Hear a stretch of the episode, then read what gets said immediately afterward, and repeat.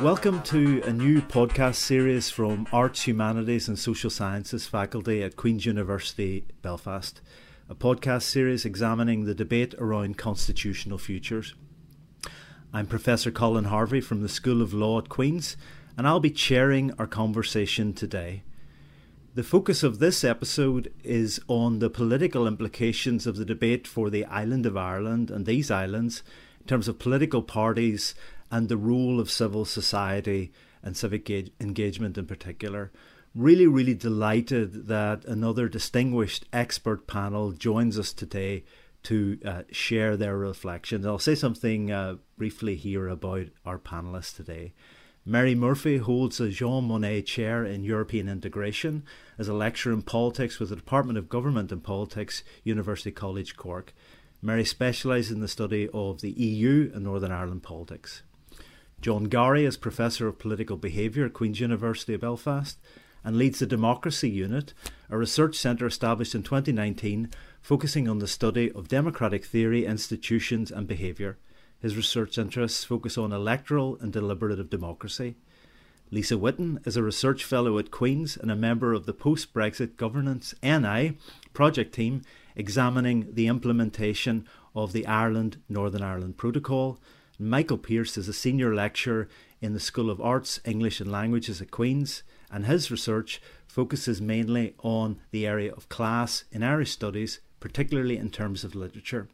I just want to start by thanking you all for agreeing to participate in this podcast series. And I'm really looking forward to hearing your thoughts, reflections, and to the discussion to come. The theme of the episode today is what the future holds for politics on the island. Uh, politics, in this sense, broadly uh, defined. In a sense, the aim is to reflect on where politics is on the island now, and with your uh, crystal balls and prediction hats on, where we might be heading uh, in terms of these debates in the future. As you all know, and as I don't need to tell you or the audience, this comes at a time particularly intense consideration of constitutional futures across these islands. So uh, it's well overused, but it's a, a timely discussion indeed uh, for us to be having. I'm going to start with very keen to hear your thoughts and reflections on what you think about the current state of the debate around these questions, particularly the current state of the political debate around the conversation on constitutional change, either for or against. I suppose the question I'm really starting with today is do you think the debate at the moment is in a, a good place from your perspective? And if it's not in a good place, maybe you think it is in a good place, but if it's not, what would you like to see change? I'm going to start with John on that question. Um, okay, I get the short straw. I have to go first. Um, I would first of all focus on the the kind of um, the phrase you use, whether something is good or bad, Colin. And I, I uh, I, I suppose I would say, let's imagine that we seek to learn some possible lessons from the Brexit referendum experience. And let's assume for a minute that we don't think that that was a perfect democratic exercise, irrespective of whether you're pro or anti the EU. There'd be a large consensus saying that could have been done a bit better, irrespective of what side you're on. And one of the reasons people think it could have been done a bit better was that um, the, the ref, a referendum happened, it had a result, and then there was a lot of confusion, acrimony, and divisiveness in the years that followed.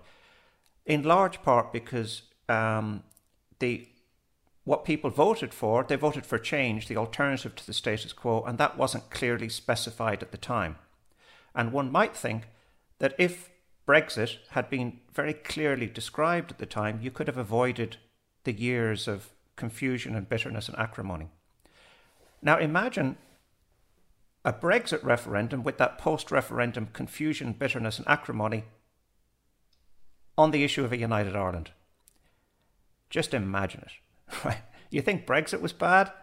That, that would be really unclever, probably, to have a referendum in which you ended up with years of confusion after the result. Um, so one, there'd probably be a lot of people who would agree that clarifying what the question means in any theoretically possible referendum is something we can all probably buy into. And so let's take that as a normative good to, to get from to, to hang to hang something substantive on the word good in, in your in your opening question. That then brings us to um, the demand to specify what a united Ireland is. And hardly anyone knows what the hell that is. In the same way that nobody knew what the hell Brexit was until it happened. And then you have years of argument going, what is this phenomenon? Um, so I would say the debate is not in a good place if you want to learn the lesson from Brexit, which is to specify the alternatives on the ballot paper. And what that means is that we need to spell out the different models of United Ireland, specifically the most the, the couple of most credible models or types of United Ireland, which is you know an integrated model, which I can talk more about in due course, or we all can, um, or a model of United Ireland in which Northern Ireland continues to exist in a devolved entity. There are many different possible types of United Ireland, but I think those are the two most credible ones. And I think what's interesting for this debate, if we're planning a smooth democratic exercise which involves specifying the choice, do we all agree, whether you're unionist, nationalist, anything else, that we need to specify and articulate in some detailed way what the alternative to the status quo actually means? And I would say we probably do. Or, final comment, if we don't, then what we need to do instead is to specify a democratic process that would happen directly after the referendum, which would come up in a shortish time frame with the specific model of a united Ireland that would occur if people vote for a united Ireland in the referendums north and south. So model specification would be consistent with goodness and learn the lessons from Brexit. Thank you, John. Um, Lisa, is in your view is the debate in a good place at the moment? Hmm. Um, so perhaps building on what John has just said and uh, to indulge in a slightly stereotypical academic move, I do think it would be helpful to to kind of think about what how we understand constitutional change, what the constitution is, and and the way that it can change because at present I would say our political debate around this is polarized and can be divisive um, and it is very understandably ends focused on that central question of for against a specific constitutional change in respect to United Kingdom versus United Ireland um, and that I mean, that, that follows from the 1998 agreement and the remarkable provision in there for an exercise of um, popular consent to change effectively a secessionist um, kind of process. But that is also not the only thing that constitutional change um, is, and it's not the only kind of constitutional change that Northern Ireland and the Republic of Ireland engages in um, on a more regular uh, basis. Um, constitutions, broadly understood, are the most important rules and principles according to which we are governed, um, and they change remarkably regularly. Um, research suggests actually that 19 years is the average lifespan of a constitution. Um, and the constitutional change therefore happens quite often and on a spectrum of, of relevance and significance. For example, Brexit um, the implications of UK withdrawal from the EU sparked a number of constitutional level changes for the UK and for Northern Ireland.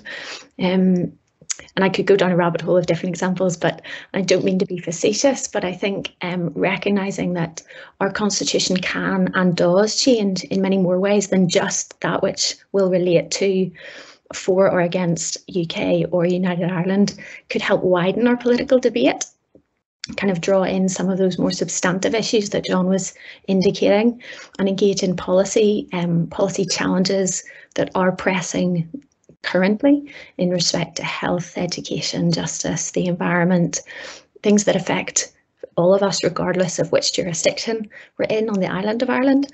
And that's not to say that which jurisdiction we're in or which passport we have or can access aren't important.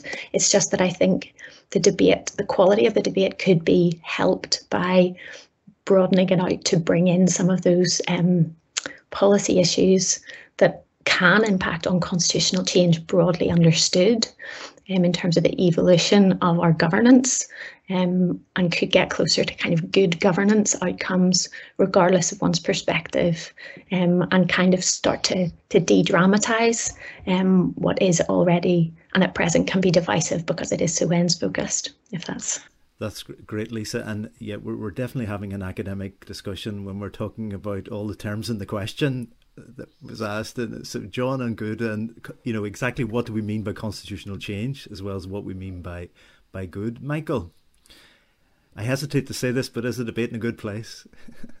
yeah, like obvi- obviously we're in a bad place in terms of public debate generally at the moment. Um, you know, Brexit unleashed an awful lot of acrimony, uh, an awful lot of anger, and uh, an awful lot of divisiveness. And I suppose with add austerity to that, add the you know the reality of demographic change, what's happening here, the LucidTalk poll, etc.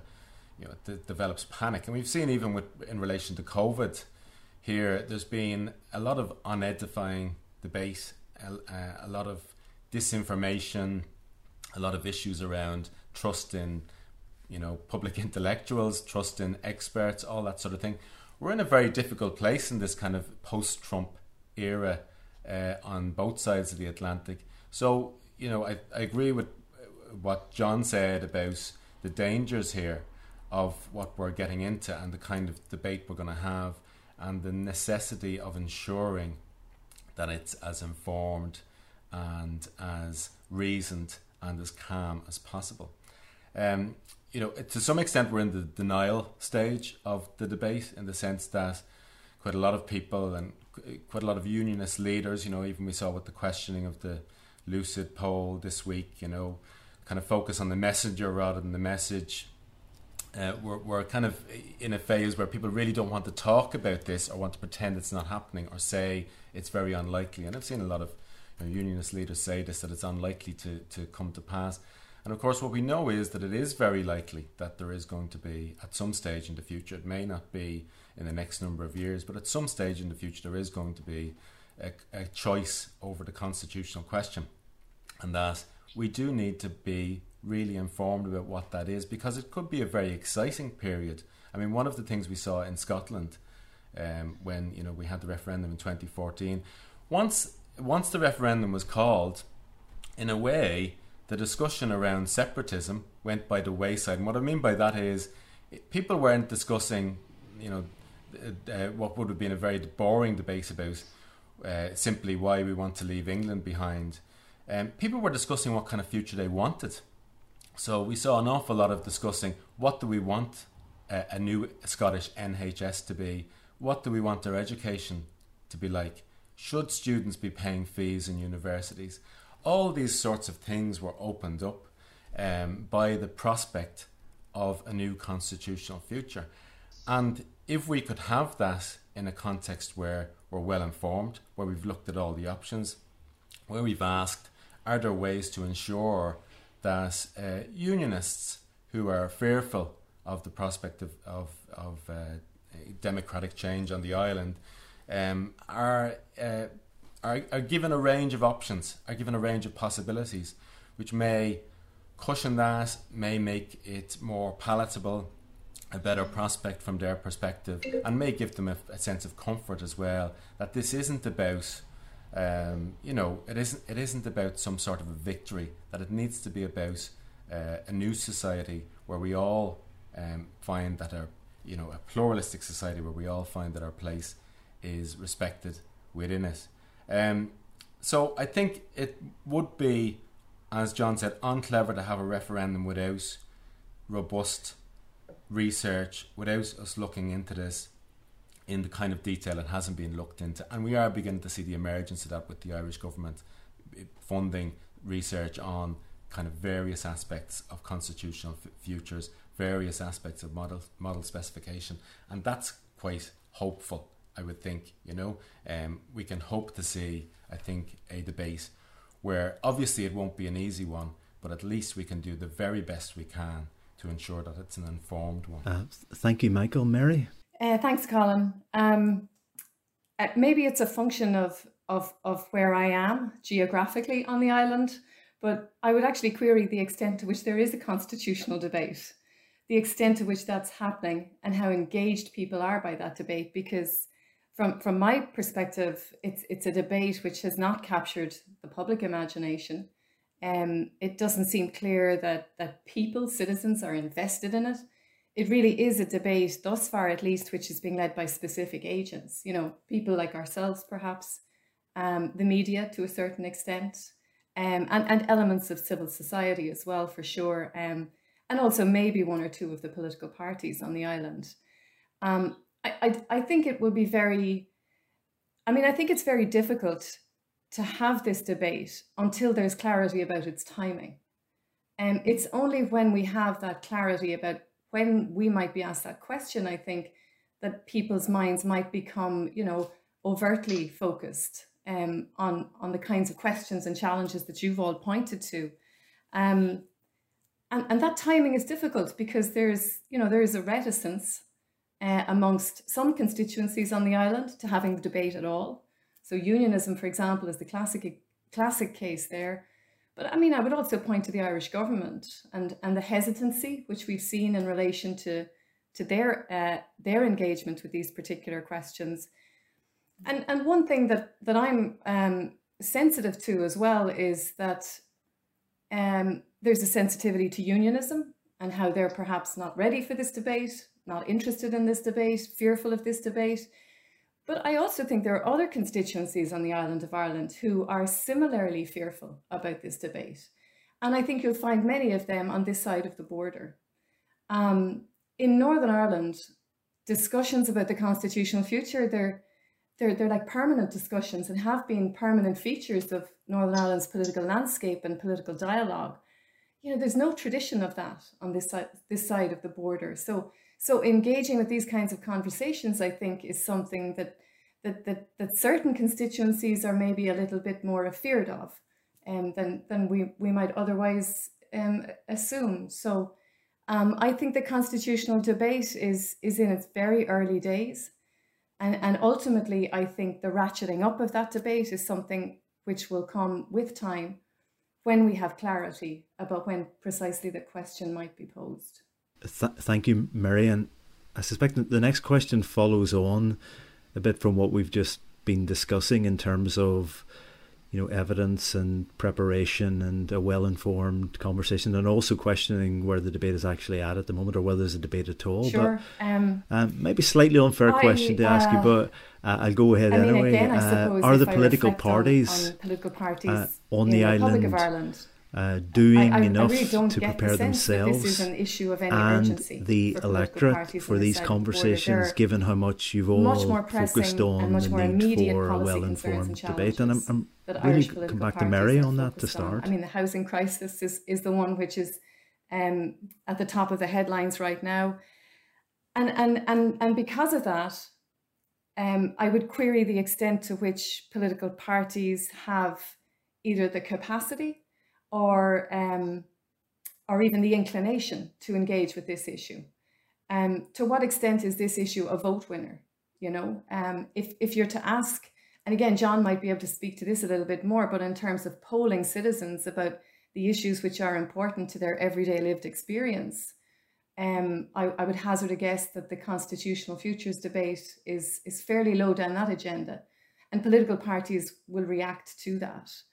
Um, so the extent to which it's appealing to the electorate, I would question. The extent to which political parties are, are going to react to that um, is something we should bear in mind. And, and, and then the other point to make about this is in the Republic of Ireland, all of the political parties aspire to Irish unity. You know, so, so there's no point of division between the political parties on that question.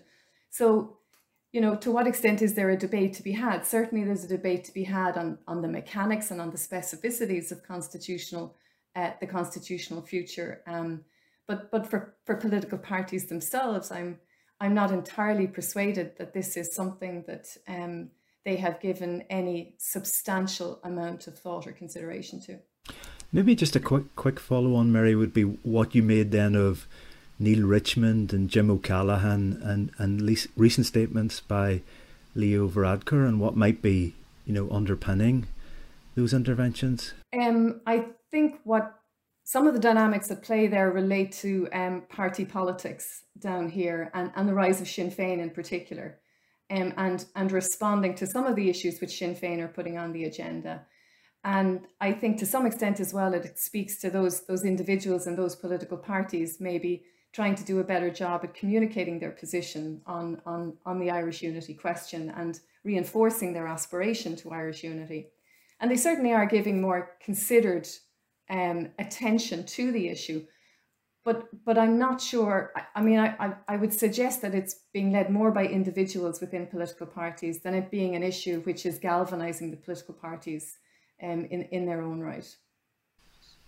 Thank you, Mary. John? Yeah, I shall follow on. Um, I'd like to just pick up on, on, on a point Mary um, made when, when Mary kind of said, look, the, the, the, the debate might get a bit more detailed when we know about the timing.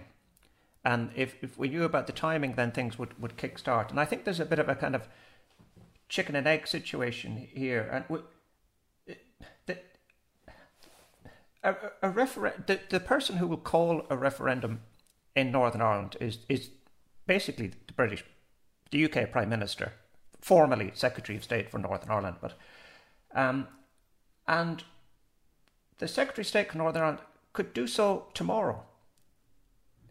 They have discretion to do so any time, but also they have a duty to do so as per the 1998 agreement when it seems to them that the evidence suggests that a majority would vote for United Ireland. So it could happen any time. Now, the, the, the and then there'd be that have to be, you know, um, for United Ireland to occur, there have to be con- concurrent referendums, which um, could be interpreted as simultaneous, but could equally plausibly be interpreted as chronological in Northern Ireland first and then in the Republic of Ireland, and they co occur in the sense of being substantively the same rather than um, sim- uh, simultaneous.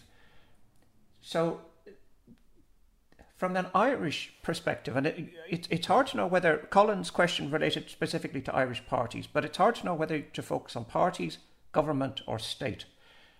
Ireland, however politically, whatever the political actor is, at some stage in the game will have to say something.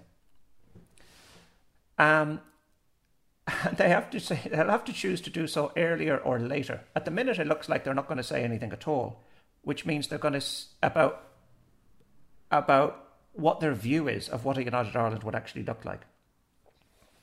And if they keep that position, what they're essentially doing is saying, We'll have the referendums and then we'll work it out afterwards. This gets back to my opening points about how to avoid the Brexit stuff. If they keep to that position, then what's really crucial is to have a very clear idea, if you're going down that path, about the day after the referendum, when you haven't had this debate, you haven't specified the type of United Ireland you want, and people in Northern Ireland vote for it, and then there's a referendum in the South and they vote for it, what are you actually going to do then? And at the very least, if you don't do specifics beforehand, you've got to do process specification beforehand, which is to say, the day after the referendum, we're going, what's going to happen is we're going to have this process uh, to, to, to, to, clarify what's going on. And this is really crucial because the Mary, again, mentioned the point about unionist engagement in this. And one way to look at unionist engagement is they won't. Unionists won't engage. Why would you engage in, with a process that you don't want to occur? But if you have, if you leave it until after the referendum to specify what type of United Ireland you want, if people vote for it, and say there's going to be a constitutional convention in which people are elected from all over the island, and then they, within a year, clarify what, what kind of United Ireland you want. If you take that approach, that's consistent with unionist engagement precisely because you're not pre specifying it. And you could make a virtue out of that by saying, we'll have this constitutional convention after the referendum if a United Ireland is voted for, and we're doing that because we want unionist engagement. So the, so the, the real difficulty is the, is, is the chicken and egg stuff going on here between nationalist and unionist and you've got two states involved. You've got Dublin and London involved, and it's like a game of chess. Nobody quite knows how to make the first move on this. Um, for and for the additional reason that everyone's terrified if you make a move, you're going to really annoy somebody. And, and it, it, but but here's the thing. Going back to the Brexit lesson, if no one makes a move because they're afraid to annoy someone, you end up with a mess. So you've got to make a move on either on either substance or process at some stage. I think. Okay, John. Risking annoying someone is something that academics are can can lead on, I suspect, in terms of in terms of the question. I suppose we're thinking also on you know political parties across the island on on any side of the argument, right? So a lot of discussion so far is focused on those who perhaps are arguing for change, but that's only one side of of the wider conversation. I suppose Lisa, again, you know, do you think the political parties are doing enough to prepare themselves and the electorate for conversations that might be happening or are to come? Hmm. Um, I would come at this uh, from the Northern Ireland perspective. Um, and I would perhaps counterintuitively suggest that in order to best prepare um, an electorate for this type of conversation, um, and I do, I would agree with previous comments about um, a sense of it being iterative, and I do think it's that we are at an early stage if this is coming, and I would I don't think that there's any inevitability um, in terms of constitutional future and the trajectory, except to say that this it is a live question. But for Northern Ireland political parties, um, I think best prepared by talking less about the constitutional question, um, and that for and against uh, kind of end focused um, conversation because our whole politics here has been defined about that. Um, you know, our, our troubled history um, kind of hinges on that, um, yeah, on that uh, turning point that is so divisive in terms of unionist, nationalist, United Ireland, United Kingdom. Um, and one of the main concerns that we see among the electorate in polls at the minute is around political stability here because of the nature of the power sharing government. We're all very familiar with it the um, frequency of breakdown um, and the challenge uh, for good governance um, here because everything has to be across that, um, both taking in both extremes um, and different political perspectives. So I kind of think that if we could, um, if political parties could instead focus, instead of focusing directly on a constitutional question on the, the threat of it or on a momentum behind it, depending on perspective, if they could um, orientate policies towards ta- tackling governance challenges um, that are facing and governance opportunities that are facing people in Northern Ireland, particularly, and also in Ireland or in both across the island of Ireland. Um, I think that could depoliticise the debate. It could counterintuitively help better prepare for that normative good um, political debate around constitutional futures, regardless of what that endpoint looks like. Um, if we could engage with those more substantive policy issues around healthcare, around North-South cooperation, on economic issues, around the environment and facing, um, you know, climate crisis, uh, and um, kind of coordinating across the island of Ireland, I think that that could be a, a normative good role for political parties to play, um, particularly in Northern Ireland, because uh, we um, it's not. Uh, we don't need to find out where they stand on these issues. You know, they by definition, the political parties here um, are set up on a spectrum um, that is that is already there, and which is why I would also suggest, and as we perhaps continue the conversation, that there's a very important role for civic society um, and just bringing back to this question, um, it's really notable that this is popular consent. This isn't parliamentary consent, and ultimately it will be a, a voter and electorate um, decision um, if that question is posed. So the political parties, while of course are very crucially important in terms of um, kind of managing and directing a political uh, discourse of government north and south, um, they actually uh, their role would have to be put in perspective, I think, um, with the, the broader importance of um, civic engagement. Thank you, Lisa. Michael? Um, yeah, the, the, the, short answer from me, I suppose, is I don't think any of the political parties are doing enough in that. Um, we, you know, everybody needs to do better, and precisely on some of the things Lisa was mentioning there. You know, um, uh, engaging with civic society, the humdrum of how uh, we we function as an island. Um, you know, if, if academics will be aware of you move cross border, uh, for example, you know, uh, to to a job north or south your pension doesn't move with you. Um, you lose your credit rating. Very important for someone moving north south for a job, for example. Um, there's all sorts of things. Uh, you know, your insurance, your car insurance. Certainly, when I moved up here, it was very difficult to actually um, get uh, get my previous record, uh, driving record, uh, accredited to a car insurer. There's so many things. I mean, we're so long after the Good Friday Agreement, and these haven't been dealt with.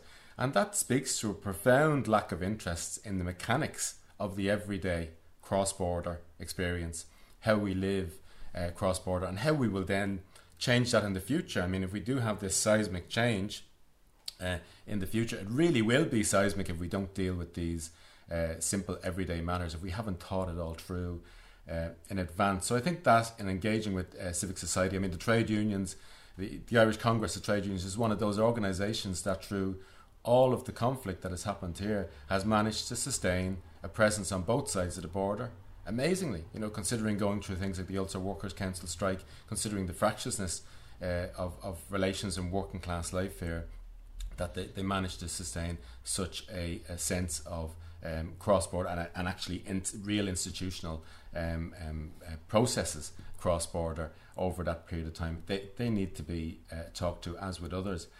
Um, I, yeah, I'm struck by what uh, you know Mary said there in terms of you know events and the fact that you know when this becomes a fact, then suddenly the debate is is galvanized. It becomes dynamic. It becomes interest, and that's precisely why we do need to have uh, the the boring stuff sorted. You know, before we have that debate, so people are really uh, well informed. And we saw in Scotland when the debate did start, the gap narrowed significantly uh, between those who were for and against.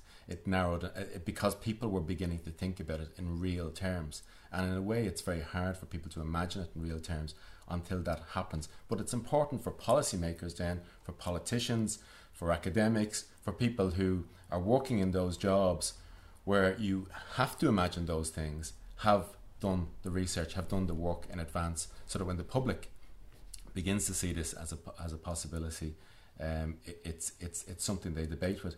And I, I do think, you know, uh, John, you know, uh, uh, mentioned how unionism um, has, you know, will say, well, this isn't something we want to debate about precisely because it's not something we're interested in. We don't want a united Ireland, um, which is their right. But they definitely could be doing more to talk about the future here and how they envisage a future where the majority population, I mean, the, the whole point of this statelet was to have a majority population, two thirds, who were Protestant. And, you know, in the early years, you know, people often forget in the early years in the 20s, there were actually signs, you know, we talked about the King's speech earlier this year, there were actually signs from unionists that they wanted conciliation, that they envisaged, some unionists were talking about, including uh, Craig, for example, who is later, you know, credited with some very fiery rhetoric, we're talking about the idea that we need, the, the way we can prove this thing will work is how we include the minority. Now, how are they going to deal with, how is unionism going to deal with a majority Catholic nationalist Republican population? The prospect of that, right? And how have they thought about this? Why aren't they telling us how they've thought about this? For example, they don't want um, positive discrimination in terms of the police service. Can you really have? I mean, we already have a, a majority Catholic nationalist Republican working age population. Can you really have a police service that is very heavily majority Protestant policing a, a, a majority Catholic nationalist Republican population? Can you really have only one flag flying on designated days rather than two? Can you really have ceremonies and institutions and all sorts of things which exclude things like the Irish language, which exclude an identity, which is which is which is a, a huge part of the life here. Um, unionism hasn't been engaging with that. How did they envisage a Northern Ireland which is inclusive, pluralistic, and how are they selling the UK? How are they selling how we're going to, why we should stay uh, inside in, in, in the UK.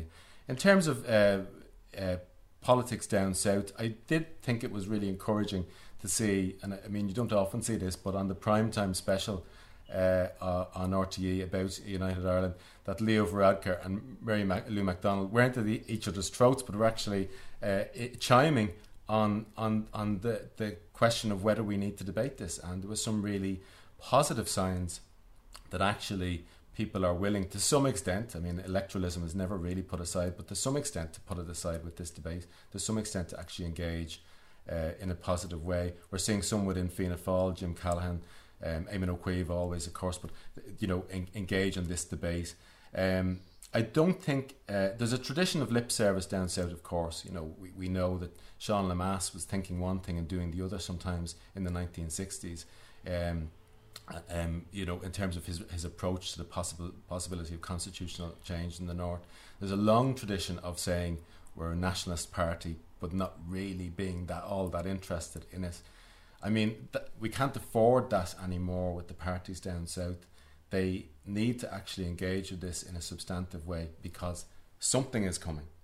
The likelihood that some kind of question over this is coming is very, very strong. Um, especially in a context where we have increased austerity, a Tory government that doesn't seem to be uh, uh, uh, that that we we can't move, where we've had a Brexit against the will of the people who live here uh, in the north. Um, all of these things are, are pushing people to ask questions that they weren't asking as insistently ten years ago. Thank you very much. Again, re- really fascinating responses to, to that question. I'm going to bundle together now a, a number of institutions because I'm in- interested in your thoughts on the different roles that institutions and actors might play in, in, in this preparatory work. Obviously, there, there are the governing institutions, north and south, and people often talk about governments, but there are also legislatures, north and south, as well. I wondered, are they paying sufficient attention to this? Wonder about what role civil society would have in this discussion. For example, there have been calls for an all island citizens' assembly to explore some of these issues and what role universities themselves and academics can have in, in the discussion. So I'm interested in your thoughts about the relationship between the different institutions and actors in the preparatory work. You know, where should the leadership in this conversation be coming? Legislatures, civil society, uh, universities, uh, all at once, or are there particular priorities? Um, really keen to hear your thoughts on how that all would link together, given how much emphasis there's been on, you know, just evidence based informed debate and not repeating some of the mistakes of Brexit. So th- there's a lot there, and I'm going to turn to John, who's done a lot of thinking about citizens' assemblies, to maybe share his thoughts on that. Thanks, Colin. I, I guess um, universities, if they're to play a valuable role in, in any society, should be trying to um, inform relevant public debate. What you know, inverted commas, whatever that means. Um, I'd like I'd, to to answer this. I'd like to pick up on a, a couple of uh, points that both Michael and, and Lisa said. I would agree with Michael. Wanted to slightly reshape the question as not about oh well, uh, are we having a debate about a united Ireland or not, but rather to say. In, in, in a way that's kind of to frame the question in a way that's more easily inclusive of unionists and nationalists is to say what kind of future do we want um, and that's particularly relevant when you think in this post Brexit world, nothing is static. There isn't really a clear status quo. In other words, the UK is changing a lot, and there's different ways you can have a you can have a UK. So for unionists, it's not just let's stick with what we have. It's like, well, what kind of union do you want? In the same way, for a United Ireland, what kind of United Ireland do you want? So I think there's something to be serious to be thought about for people who want to talk about a united Ireland, kind of not to do so, but to reframe the question about what kind of constitutional future do people want, and that is a simple twist, but it might it might include people a bit more. I'd also kind of like to agree with what uh, both Lisa and Michael said about um, this distinction between kind of higher level constitutional debate on the one hand, and as Lisa said, you know, people are actually interested in economics and health. And actually, Michael brought the, the helicopter much lower to the turf and said, actually, people are really interested in really nitty gritty things like insurance, pensions. And one of the interesting things that I've found in work with Brendan O'Leary on an actual citizens' assembly in Northern Ireland was that when you come in the door and you have a cross section of the Northern Ireland population that you're bringing together to think about these issues, we walked in the door maybe maybe maybe naively or whatever, talking about somewhat higher level constitutional matters. And then when the citizens get hold of it, they quickly translate it into the kind of things Lisa were talking about, and more specifically, Michael. They'll they'll say, "How much is an RTE license then?" Uh, how many days do you have to wait for a doctor then in Dublin compared to Belfast? And you've got this wonderful tension between the kind of abstract constitutional level discussion and then the nitty gritty. And what's interesting about having a citizens' assembly is that is that you bypass some gatekeepers.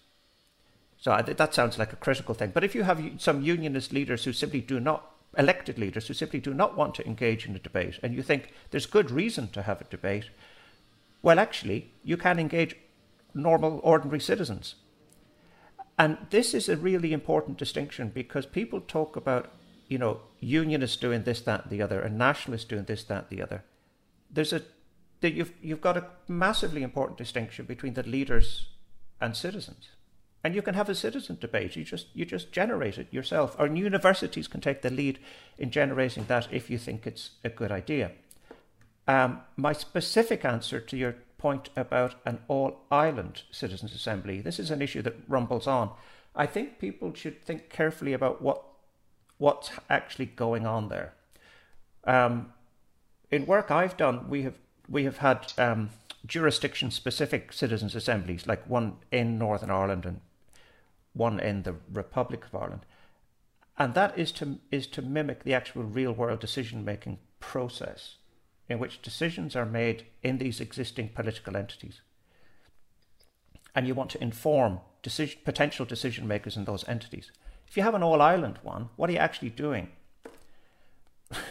there isn't an all island decision making process at the moment. It might be nice to get people to talk to each other, but you'd have to, for people who are advocating this, um, you want to have a very good defense as to what you're actually doing. What is it a proxy for or a mimic of? Anyway, I shall I shall stop.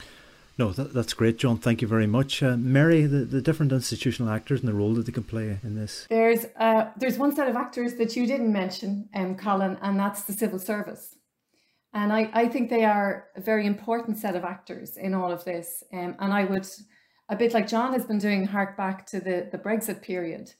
And one of the things we know about the Brexit period in the run up to the referendum here in the Republic of Ireland is actually that the civil service was working very seriously and very intently on how, uh, on working out how the Irish state would respond to whatever the referendum outcome would be. And in the period since then, the Irish civil service, supported, of course, by, by the political system, has been um, has been adept at actually defining and communicating and uh, defending uh, Irish and, and Northern Ireland interests as well during that period.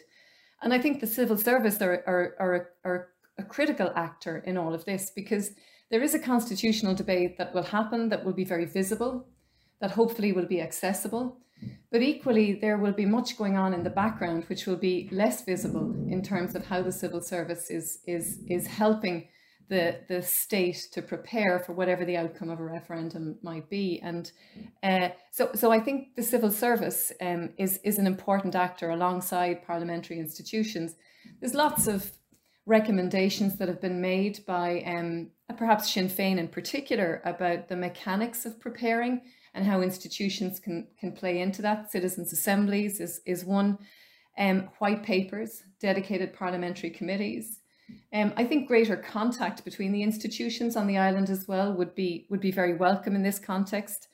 I think there's a very significant role for the academic community, for the research community more broadly, but I think that has to be underpinned by a, very substantial uh, element of support, financial support in particular.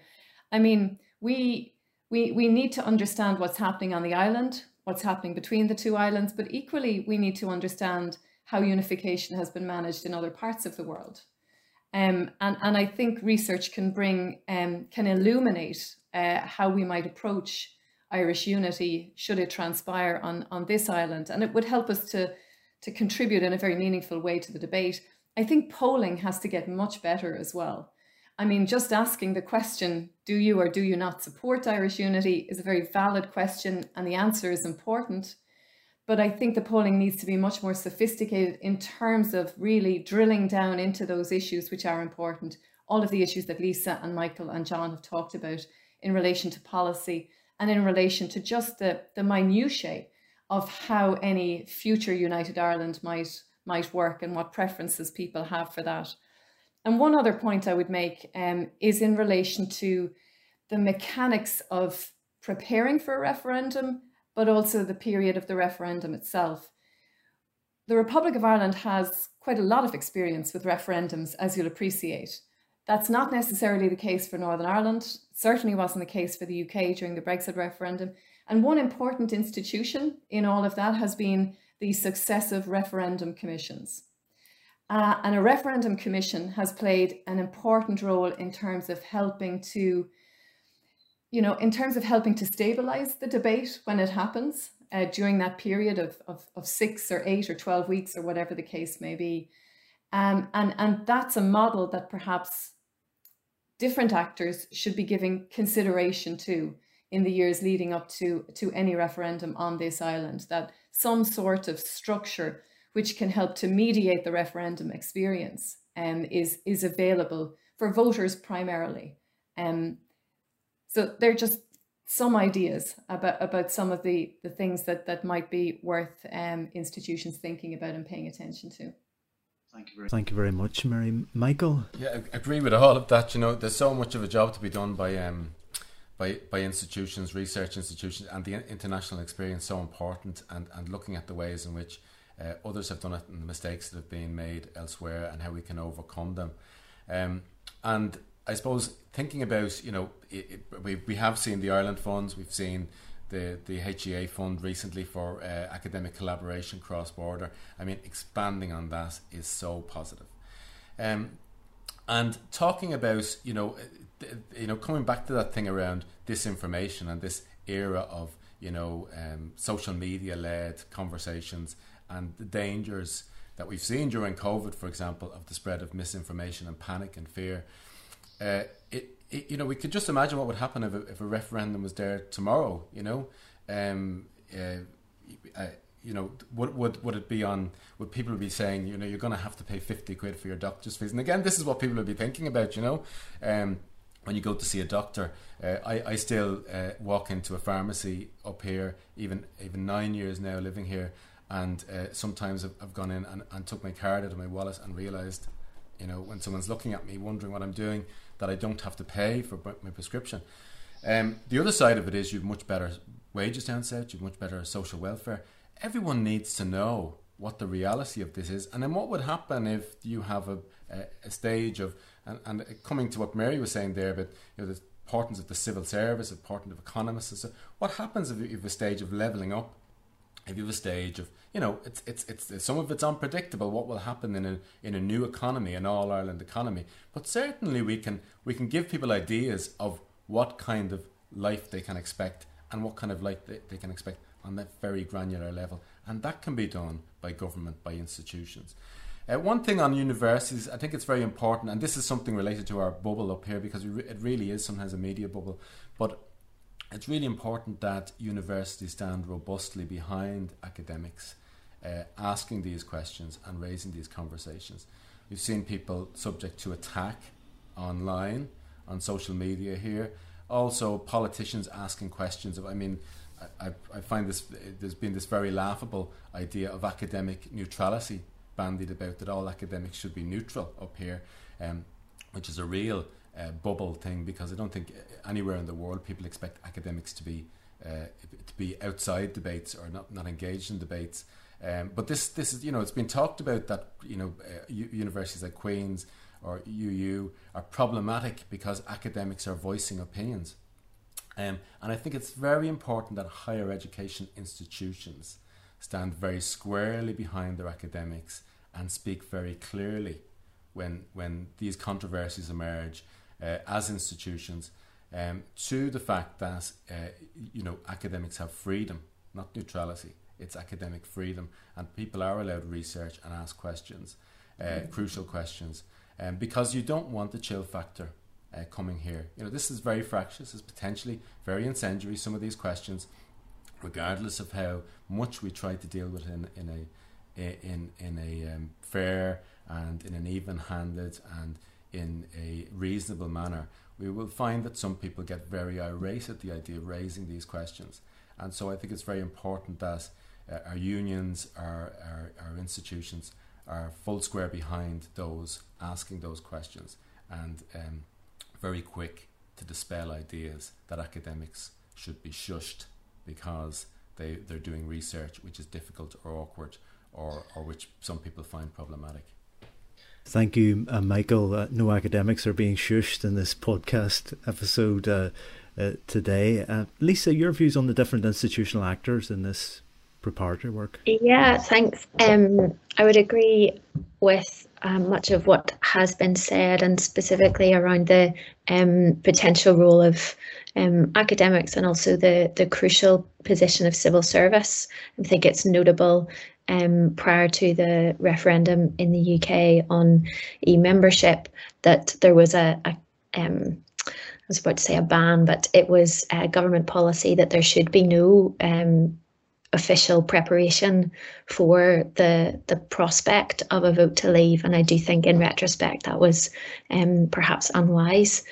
Um, so there is a really crucial role to um, wrestle out some of those uh, policy questions at an official level. But I wanted to um, speak back to something that I think John said in respect to the flux of post Brexit UK um, and the, the kind of dynamism that we're in and the moving landscape. I do think when we're having conversations like this, um, thinking about potential change in constitutional status for Northern Ireland, United Ireland, etc., um, there's a risk that we uh, overlook um, change that is ongoing um, post Brexit UK, the the challenge of governance is is real. Um, it's complex, and there there are significant capacity questions, um, particularly for Northern Ireland raised, um, just in having to manage um, a very an even more multi-leveled governance setup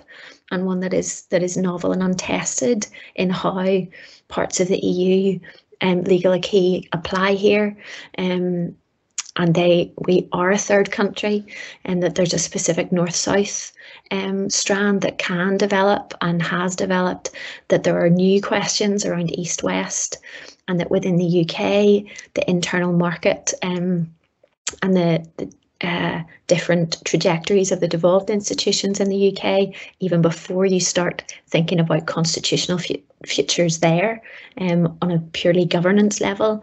And um, there are very real complex um, issues to be wrestled out. So I think one of the the important um, context uh, contextual factors to recognise is that as we're having these conversations already, um, there's a direct link between the challenges of governance that Northern Ireland and Ireland face in kind of working out the the new landscape um, and how to manage processes, how to work together, how to cooperate together, um, how to develop North-South cooperation, East-West cooperation in a very new context. It, it is it is a paradigm shift, um, and I think that that conversation and the outcomes of those conversations directly lead into the the type of preparation that's available. Um, and there is a very real capacity question if if we look at the legislative, um, the Northern Ireland Assembly's role, in which I think ought to be um, very important, um, just even because of the PR system that we have um, in talking about um, policy questions and constitutional future questions. But you have to recognise that um, that it's not easy. Thanks, Lisa. And I think that's an important reminder, of course, that, that we're talking about constitutional futures, but but in a sense, we're living through profound change right now.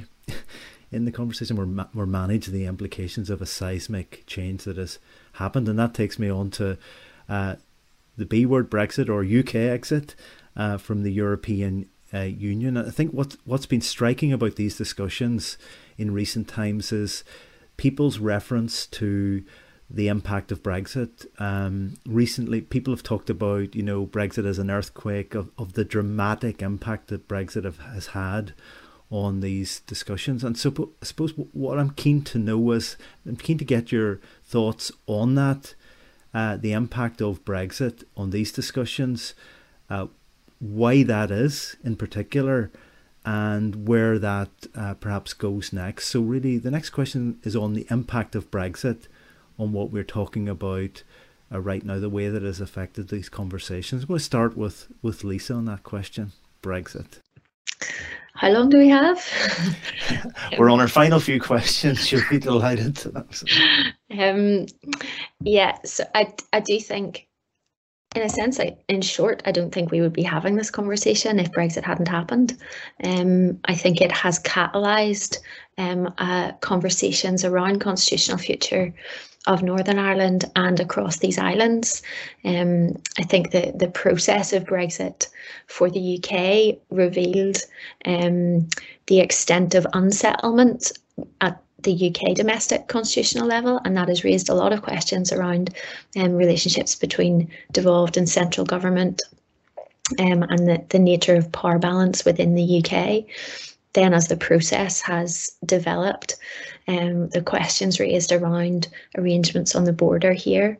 Um, I think one of the things that it revealed from uh, north-south aspect in the 1998 agreement was just the extent to which the north-south element had developed on a policy level and at a, a kind of societal level.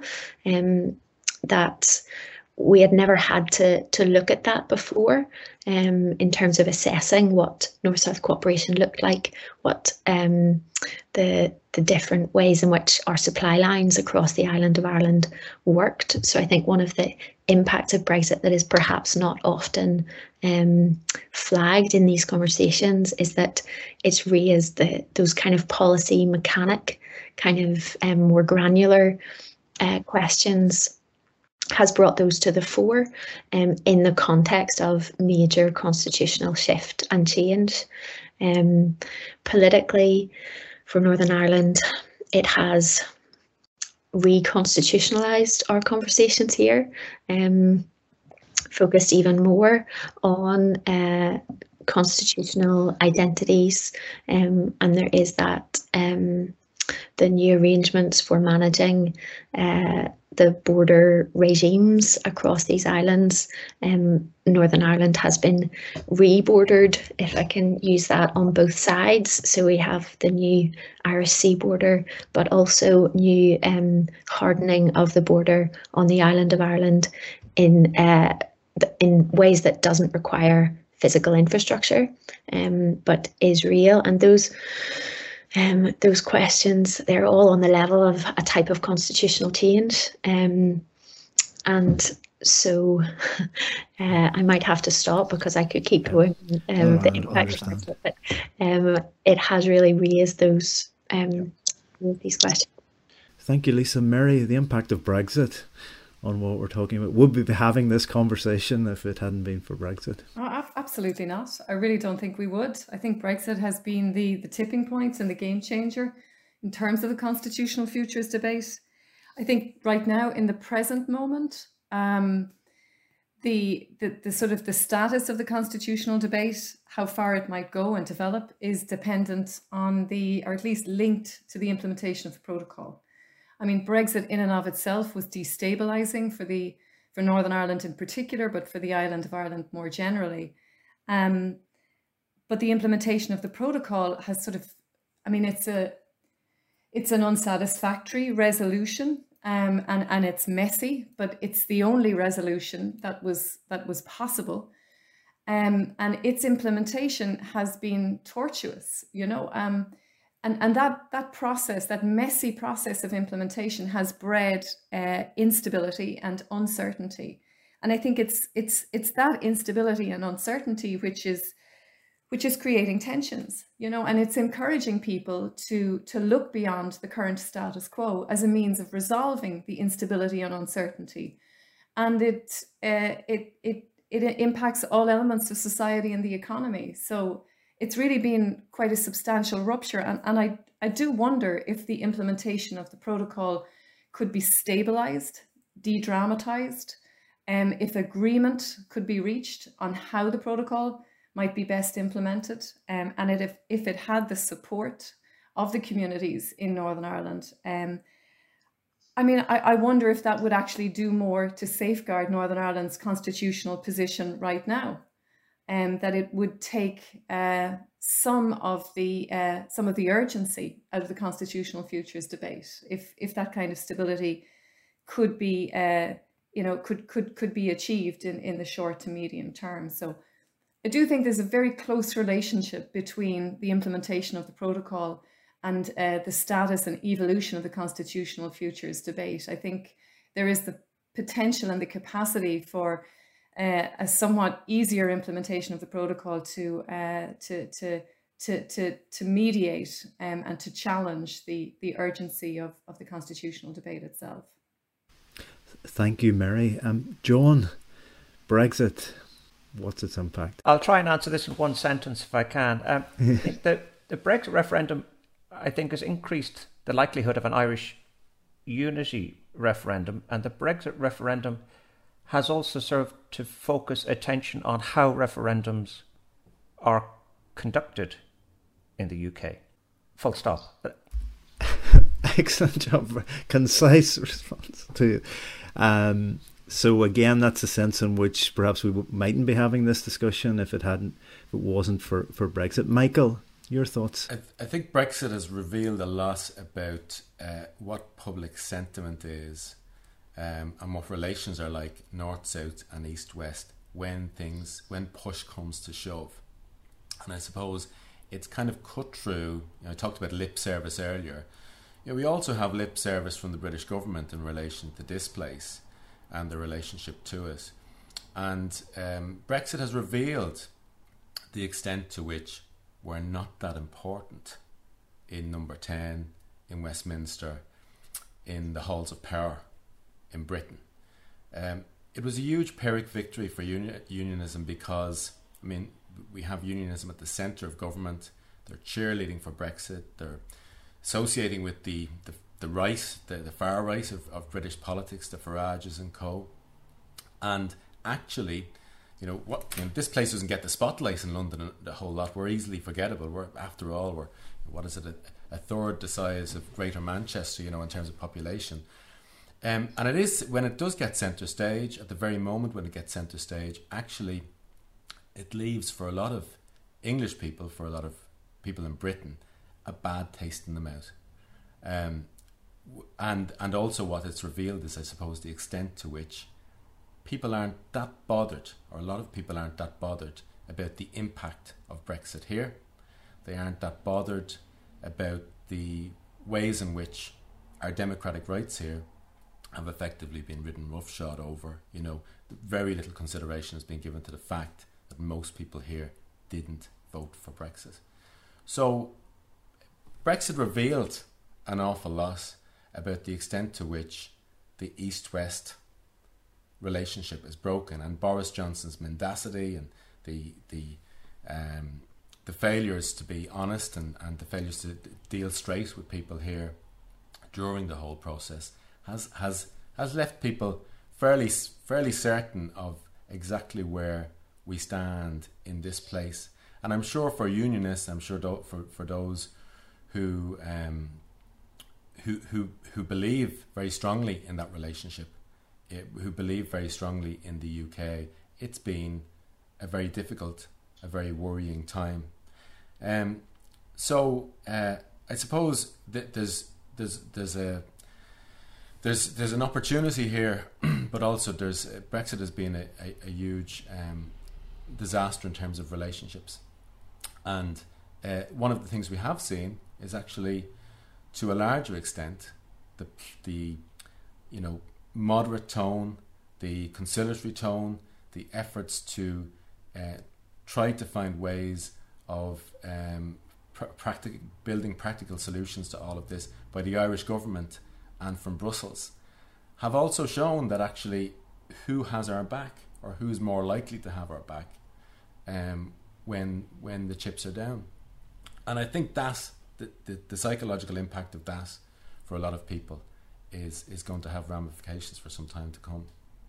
Thank you, Michael. Um, just final few few questions. I think what you just said there leads us on to the the, the next question. Uh, your reference to the Irish government. You'll you'll all know that there have been various uh, new shared island initiatives launched by the Irish government. I'm interested in your thoughts on those, but but but perhaps more. I'm interested in your view of that framework of conceptualizing relationships on the island in terms of a shared island. And I just wondered, you know, do you think it's a useful conceptual framework for thinking about relationships on the island now, but also for reflecting on where those relationships might be going in the future as well? Um, maybe Mary first. Sure. Thanks, Colin. Um, I, I think the focus of the Shared Island Initiative is rather narrow, to be frank. Um, there's a, there's a big emphasis in the shared island unit, um, and, and it's a welcome emphasis. I'm certainly not criticizing it, but it's an emphasis on the notion of practical cooperation. Um, it's uh, it's it's really all about deepening the all island economy, uh, deepening connectivity on an all island basis. Uh, a big emphasis on supporting infrastructure and capital projects um, and, and all of which is which is welcome, but it, it is it, it it is within a conceptual framework which is based on on on deepening and strengthening relationships, um, insofar as they are set out within the terms of the Belfast Good Friday Agreement. You know, there's nowhere in the Shared Island Initiative is there any reference to constitutional change, um, or to the notion of of, of Irish unity. Um, and that has been the emphasis that the Taoiseach Micheál Martin has placed on, on the Shared Island Initiative and and it really is his baby as well. It's it's his creation. Um, I think what will be interesting to watch, actually, if I might be so bold as to say it, is the Higher Education Authority's North South Research Programme, which is uh, a 40 million euro programme aiming to encourage cooperation between universities North and South. Um, I think it'll be very interesting to see what kind of research is supported by this shared island initiative in the context of that particular North South program. If there is a big emphasis on STEM, for example, in terms of successful applications, that, that says something. Um, if there is a, a lesser emphasis on the arts, social sciences, humanities, and discussions, you know, like the kinds of discussions we're having about, about policy, um, about the constitution, um, that uh, that that would be quite revealing, I think, in terms of uh, what what is the, the the concept behind the Shared Island Initiative. And I, I would also say it hasn't enjoyed much press, the Shared Island Initiative. You know, I, I would query the extent of its reach.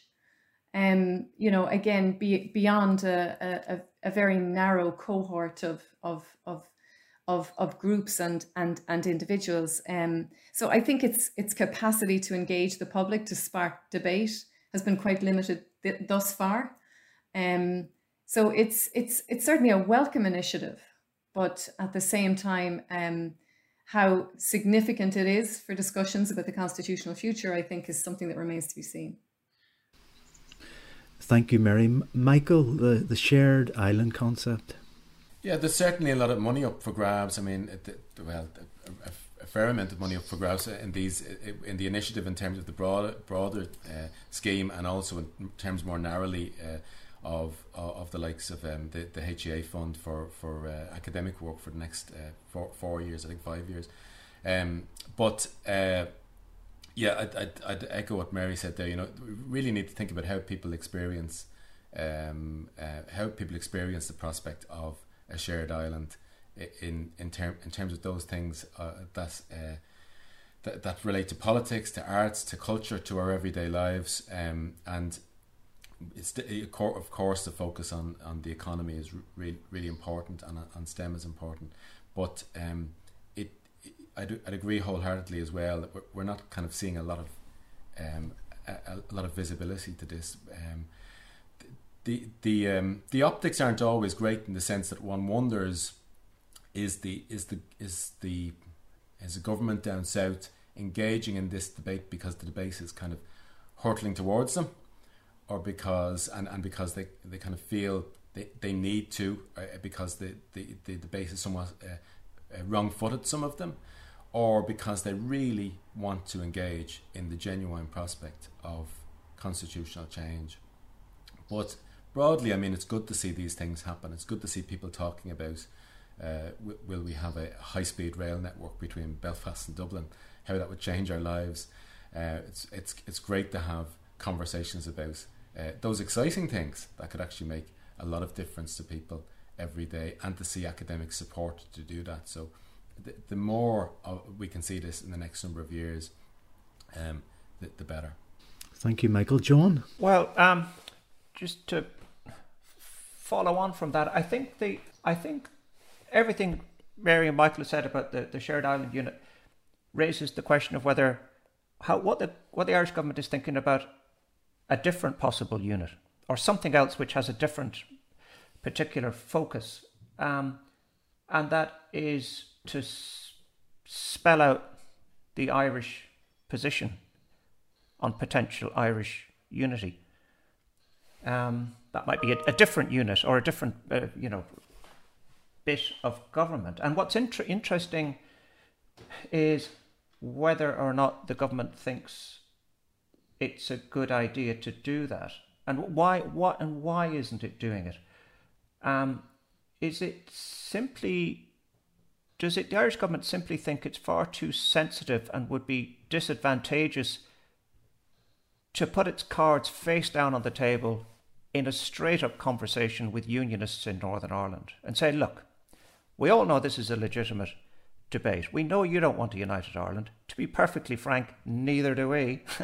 Maybe. Um, but here's the thing um, it, the, the Good Friday Agreement allows for a referendum.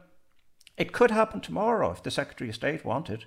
Uh, it, it could be a very strategically wise thing for unionists to trigger a referendum tomorrow for strategic reasons to win it and not have another one for seven years. I mean, who knows what's going on? The, the UK government say they're not going to have a referendum. The UK government say loads of things and then do the opposite. So, you know, w- there could be a referendum tomorrow, or opinion could change. There could be some fairly soon. So, at the minute, what's happening is the Irish government is not saying anything about what about really important elements of its position on that referendum in the run up to it and after to it and after and that means that there's a massive hole in any informed debate. And it means that if you're trying to engage unionists if, as a, from an irish government perspective full of irish parties who believe in irish unity what you're basically saying to unionists is look engage with this thing about a united ireland but we're not going to tell you what it is because we're too scared which is too sensitive. So we'd set up this other thing which is all about building roads and bridges and whatever it is and giving money to academics, whatever that's all about. And but we're not going to tell you straight up whether Northern Ireland will continue to exist as a political entity in the United Ireland. So, I mean, how can you even begin to have a debate about this if you're not going to even uh, engage with some of the basics of the contours of the thing that you profess to want? And at the same time, expect, sincerely expect, the people who don't want it to engage with you in a debate. Um, you know, it, it, it's kind of mind boggling, really, that you could, would expect that to happen. So if you're kind of more on the deliberative Democrat, or uh, like, let's have a really a good informed debate and let the cards fall where they will type of approach, you would say, look, we know you don't want this, but this is what it would look like. Cards on table time. Um, and, and that is not going to happen under this shared island unit because that's about building bridges and roads and canals or whatever it's about. So the question it begs is whether there should be another one, which is an an, an explication of detail unit. You can't have too many government units. That's a key in terms of this. Um, Lisa, shared island. Um, yes, I would uh, just echo what has been said, and also, I guess, um, there's going to be an inherent limitation in how much a shared island initiative and unit can achieve when it comes from just one part of the island. Um, if it had come through the North South Ministerial Council, um, that kind of initiative to look at um, transport links and the uh, development of infrastructure across the island, that would have perhaps been um, more significant, perhaps more useful. But I think as it is, um, the shared island in principle, I think is valuable, but in practice, because of the limitations, it's not. An Irish government setting out their um, detailed position in respect to constitutional future, nor is it a, a truly north-south shared initiative to build capacity across the whole island. And so it almost uh, it doesn't quite hit on either. Um, and but I would I would recognise that it is a valuable principle um, to to try to work out uh, how best to share this island. I think that's um, speaks to the heart of this conversation um, and the, the issues raised, but practice uh, lacks a little something. Thank you very much, Lisa. And I think following on from that, again, as as Mary has said, it'll be absolutely fascinating to see, you know, the the types of projects that do end up getting funded by by these sorts of initiatives. And, and perhaps that will be telling as to some of the questions you know that Michael Lisa and John have also raised as well about what it really is is all about in the in the longer term. You'll be all absolutely delighted to hear that this is my final question. It's been a a, wonderful discussion you could talk to you all week about all this stuff i'm sure You would not want that to happen, but uh, this is a slightly unfair final question, right? Um, but a lot of us think about the future, and you know, in the discussion today, we've talking about framing the conversation in terms of future or futures. So I'm going to ask you to engage in a, an entirely unfair exercise and prediction about the future. Um, if we were having this discussion in 2030 or 2031, let's say 2030. Let's say we were having this, and probably the, the technology will be light years ahead by then in terms of how we might be doing this. What do you think might change? What do you think if we were having this discussion in 2030? What do you believe based on what you know now and what you can see in the trends that are happening? What do you believe might have changed uh, by 2030 uh, around this discussion. So, totally unfair question, but I'm going to ask it. Uh, predictions about the future 2030. What might be different about this discussion in 2030? And I'm going to start with Mary. Uh, I was going to say thanks, Colin, but not really. um, I think um, well, I, I, think the very configuration of politics on the island, and maybe particularly in the Republic of Ireland. I mean, our last election in 2020 was was what's been labelled an earthquake election, um, and, and I just I I wonder what the political landscape will look like in 2030. You know, who will, will Fianna Fáil still exist? Um, in Northern Ireland, what shape will unionism take? Will it be as fractured as it is today? Or will it have united into a single force, maybe in response to some of what we've been talking about? what size will the middle ground be in Northern Ireland and, and on this side of the border as well, and what sort of influence will the middle ground have?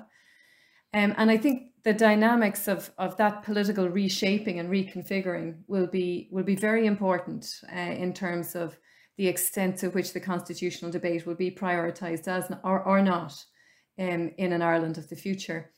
I think EU membership for the Republic of Ireland is also something that really um, must must be considered in all of this as well. I mean, a lot of this discussion that we're having today is taking place against the backdrop of really quite substantial changes being contemplated by the European Union, um, particularly in relation to the economy, um, but but also in relation to the environment, for example.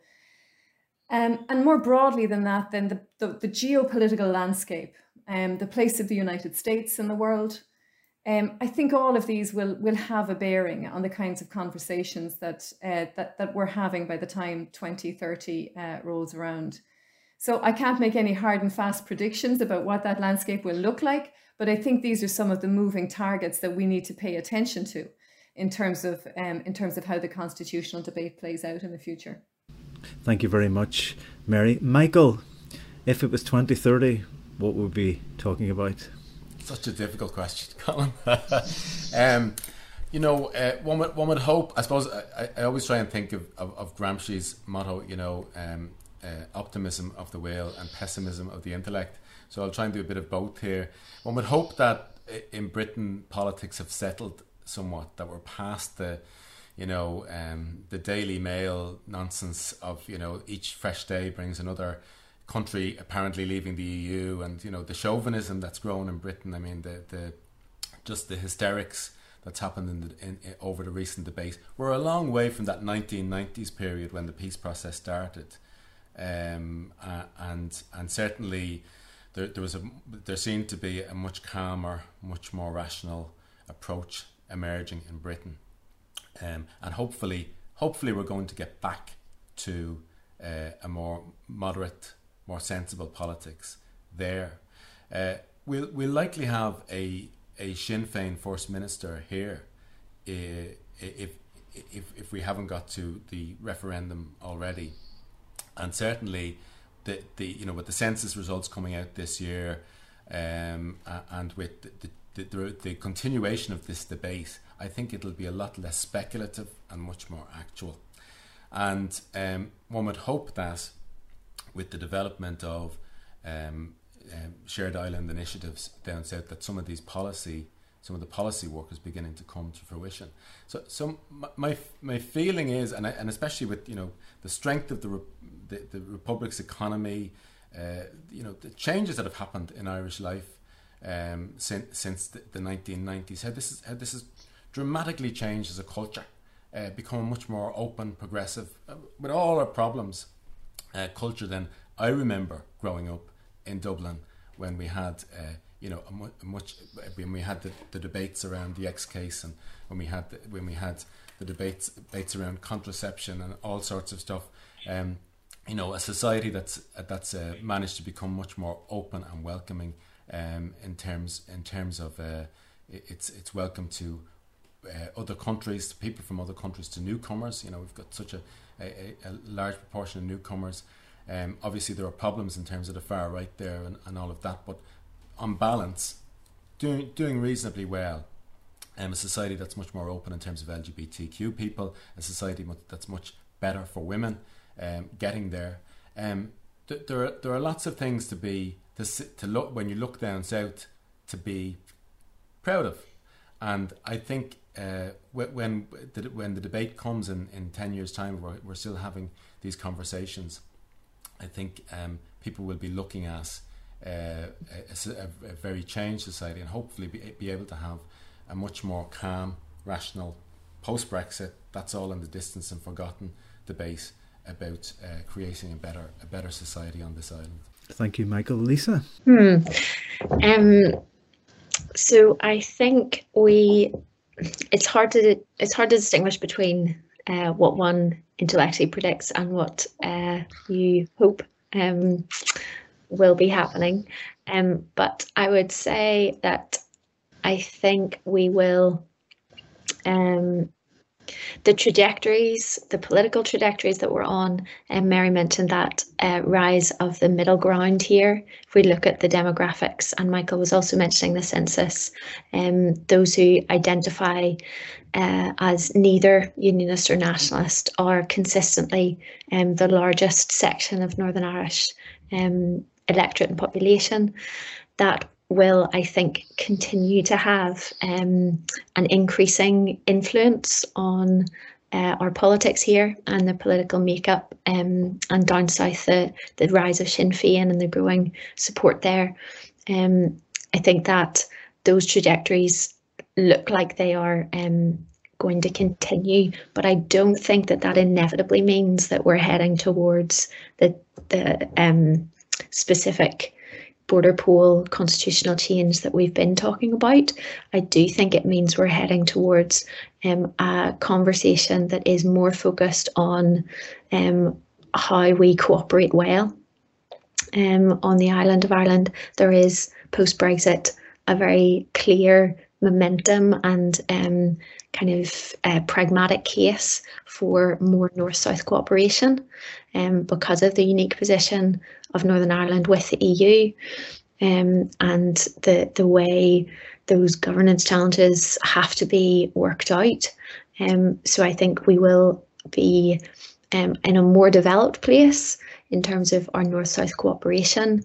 Um, but I don't think that that inevitably means that um, we will be closer to a, a border poll question. I may be completely wrong in that. Um, I would also flag that by 2030, we will have had a first um, vote on the continuation of the protocol, um, Articles 5 to 10 in 2024. That is that is very significant, and I think that um, the not just the outcome of that um, vote, but the the nature of the the debate um, in Northern Ireland will be a really good indicator for um, how normatively good um, our conversation is um, and where politics is going here. Um, I could also mention Scottish independence, which is also a, a contingency factor um, in the SNP. So uh, there's lots of there's lots of movement um, going on. Uh, I'm not sure that I made any real hard prediction there. that's fine, Lisa. That's great. John, 2030. Uh, thanks, Colin. I think if we were to resume this conversation in 2030, uh, my, my bet would it be would be that it would be pretty similar to what we're what we're talking about now. Um, I think a lot hangs on the two things that Lisa just mentioned: the protocol in Scotland. Um, I think I think if the protocol sticks and we still have it, then um, we probably won't have a border poll. I think if the protocol falls apart and we end up with a, as a result of that, some version of a hard border north south, I think that's a big um, trigger for moving um, kind of soft Catholic attitudes towards uh, much more in favour of Irish unity, which, and, and, at the moment they're in favour of staying in the United Kingdom. Um, my bet would be the protocol would stick and that that won't happen and that we won't have a border poll because um, not only will all Protestants not want one, but the significant chunk of Catholics who want to stay in the UK will continue to do so. But the, the debate will keep will keep bumbling along. The second point is Scotland. And as Lisa quite rightly highlights that, um, I think if Scotland were to go in a second referendum, I, I mean, I, I think that would be a kind of a psychological shock for unionism. I'm not so sure about this. I'm kind of speculating, but I'm guessing it would. You'd have to question, that well, what, what, what's your, what are you, what is this union you're in? It would look really odd on a map. You know, even looking at it, it's like Northern Ireland and England. Um, wow. Uh, so you'd have to wonder what what that would mean in the minds of, of unionists. You want to be loyal to something, and it, and this and half it's after disappearing. So would that make you kind of rethink? Crikey, um, maybe a, maybe that would be a jolt to kind of reconsider the potential value of, of um, a united Ireland. My bet uh, would be that Scotland that there will be a referendum, and Scotland won't be independent. It'll vote to stay in. If I had to bet on it um, precisely because of the EU situation. You'll have a rerun of the whole debate of how you would manage the border between Scotland and England, how you would manage differential currencies, how you would navigate um, the customs differentials, um, standards differentials. It would be Brexit Mark II. People would suddenly realise it would be a chaotic mess. If you couldn't get independence the first time, I don't think you've pretty much a hope in hell of getting it this time. But I'm I'm often wrong, which is why I stopped betting on the horses about 25 years ago. Um, but my bet, all, all things told, would be pretty much as you were an insignificant part because of the points Lisa made about protocol in Scotland. Thank you, John. Well, maybe we can agree to end today that we'll do this in 2030 and we'll see who's who's right and whose bets uh, have paid off. Well, uh, this is the end of, of the episode, and I just want to thank you all for sharing your insights as part of this series. It's really, really been a fascinating discussion, and I could go on and go on and go on and talk to you much longer, but we have to draw to a close.